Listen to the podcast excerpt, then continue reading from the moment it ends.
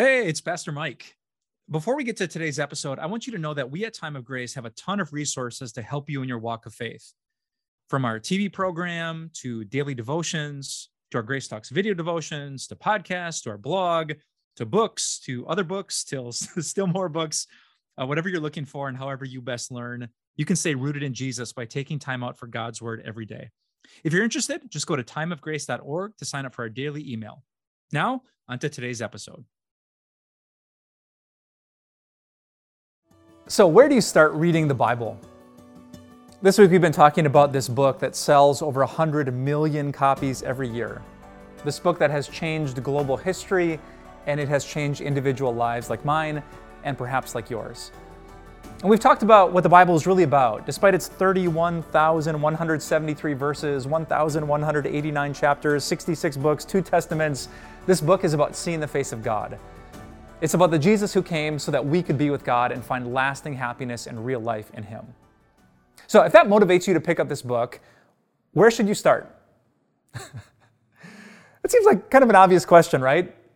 You pick up books and you start on the first page. But maybe you've heard that the Bible is a little bit more complicated than that. That many people who are motivated to read the Bible open it and they get a couple pages in and then they abruptly stop because the Bible's weird. I mean, there talks about animal sacrifice and this big church you have to build that settles someplace in the Middle East. This stuff was written, what, 3,500 years ago by some Jewish prophet on the other side of the planet. Like, that's maybe not the best place to start reading the Bible. And so you'll hear that many Christians say you shouldn't start in the first pages of the Bible. You should actually start with the story of Jesus in the New Testament. You should read what are called the Gospels Matthew, Mark, Luke, and John. And I think that's pretty good advice, but I don't think it's the greatest advice. I have to admit, I've given many people that same advice. You should get to know the teachings of Jesus, who he was, what he said, and what he did. So I send people home with their Bibles, and soon enough, I find out that it didn't really work. There were too many confusing words, there were too many verses people didn't understand, they didn't, they didn't grasp it. And and so here's my, my new advice that if you want to start reading the Bible, if you want to understand its story and its message, you can start on whatever page you want as long as you're starting with someone by your side. In other words, I think you should read the Bible not as an individual, but in a community with other people who are a little bit further down the biblical road than you. It'll take some humility, but I guarantee you it will bless you if you do. Now, to prove that, I want to turn to an incredible story in the Bible in the book of Acts, chapter 8. Here we meet an Ethiopian man who was very rich. Uh, we can assume that he was very intelligent. We know that he had a faith, he worshiped God. He actually traveled from his homeland all the way to Jerusalem in a chariot so he could worship with God's people. But the funny thing is, when it came to the Bible, he didn't exactly understand all of it. And so God sent a more knowledgeable Christian, a man named Philip, to run up alongside the chariot and to speak to this man. And I want to jump into the story right there. Verse 30 of Acts chapter 8. Then Philip ran up to the chariot and heard the man reading Isaiah the prophet. Do you understand what you're reading? Philip asked.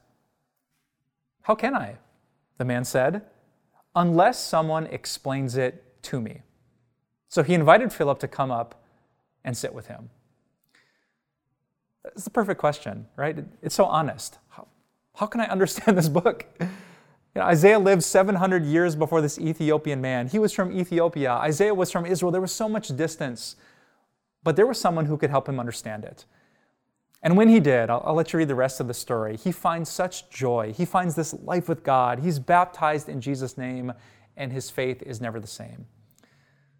So I suppose I could tell you on this video that you should read the Bible, that you should open it up right now. And I hope you do but I hope you do it with someone at your side. So I'm going to pray today against pride. The kind of pride that thinks that you're smart enough to get it, or that you're just going to read enough websites to grasp all of it. There's no way you're going to grasp the depth of this life changing book unless you have people with you. There's a really popular Bible app called the YouVersion, but I think the best version to read the Bible in is the We version. It's with brothers and sisters in the faith who can teach, who can instruct, who can correct, who can pray, who can encourage, who can help you grow in your faith. So let's ask God in prayer for the humility it takes to read the Bible together. Let's pray. God, we thank you for the wisdom and the faith that you have given to other Christians. So many of us want to grow in our faith. We want to understand all these verses that you put inside this life changing book, but some of them are too hard for us right now. And so we're so grateful, Lord, that in our family, perhaps, or in our circle of friends, or at our church, there are wiser, older Christians who grasp it and see the beauty of all of those verses. We pray today against pride against that temptation of the devil that would keep us from real spiritual growth.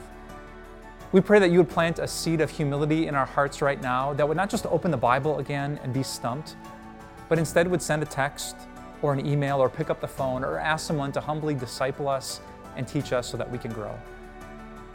Father, like the Ethiopian, we want to leave today rejoicing. And we're not going to be able to unless we get a clear, understood word from you. So help us get there with the help of your people. We pray this all with confidence in Jesus' name. Amen.